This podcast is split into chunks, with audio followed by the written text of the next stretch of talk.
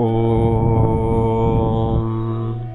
ऋग्वेद प्रथम मंडल नौवां सूक्त और छठा मंत्र। अस्मांसु तत्र चोदयेन्द्र रायेरभस्वतः तु विद्युम्न यशस्वतः। पदार्थ हे तु विद्युम्न अत्यंत विद्यादि धनयुक्त, इंद्र अंतर्यामी ईश्वर, रभस्वतः जो आलस्य को छोड़ के कार्यों के आरंभ करने वाले, यशस्वतः सत्कीर्ति सहित, अस्मान हम लोग पुरुषार्थी, विद्या धर्म और सर्वोपकार से नित्य प्रयत्न करने वाले मनुष्यों को, तत्र श्रेष्ठ पुरुषार्थ में, राये उत्तम उत्तम धन की प्राप्ति के लिए, सुचोदय अच्छी प्रकार युक्त कीजिए। भावार्थ सब मनुष्यों को उचित है कि सृष्टि में परमेश्वर की आज्ञा के अनुकूल वर्तमान तथा पुरुषार्थी और यशस्वी होकर विद्या तथा राज्य लक्ष्मी की प्राप्ति के लिए सदैव उपाय करें। इसी से उक्त गुण वाले पुरुषों को ही लक्ष्मी से सब प्रकार का सुख मिलता है, क्योंकि ईश्वर ने पुरुषार्थी सज्जनों ही के लिए सुख रचे हैं। इस मंत्र में एक प्रार्थना की गई है कि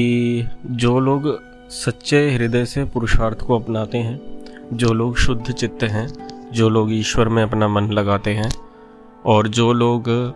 अपने जीवन को उठाए रखने के लिए जो नित्य प्रयत्न कर रहे हैं, उनके माध्यम से या उनके द्वारा ये ईश्वर से प्रार्थना की जा रही है कि हे ईश्वर, हम अपनी ओर से पूर्ण पुरुषार्थ कर रहे हैं, कृपया हमारी उन्नति के मार्ग को सुगम कीजिए। तो एक तरह से हम ये कह सकते हैं कि जो नित्य प्रेरणाएं उनके चित्त में आएं, जिससे कि उनको नए नए ऐसे आइडियाज़ मिलें जिससे कि उनका पुरुषार्थ सफल हो, जिससे उनके जीवन को एक दिशा मिले, जिससे कि उनके जो शुभ संकल्प हैं, शुभ मनोरथ हैं, वे पूरे हों। जैसे उदाहरण के लिए, यदि कोई व्यक्ति ये चाहता है कि मैं अपने जीवन में खूब धन कमाऊं और उस धन का प्रयोग मैं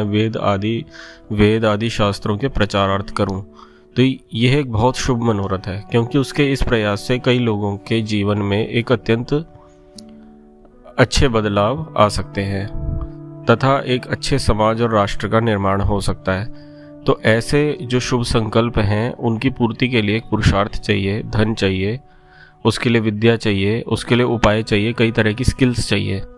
तो उन सब कार्यों को ठीक तरह से करने के लिए इस मंत्र में पुरुषार्थ प्रार्थना की गई है कि जो मेरे शुभ संकल्प हैं, जो मेरा ये पुरुषार्थ है, उसको सफल बनाएं और उसके लिए मुझे मार्ग दिखाएं, एक रास्ता दिखाएं। ओ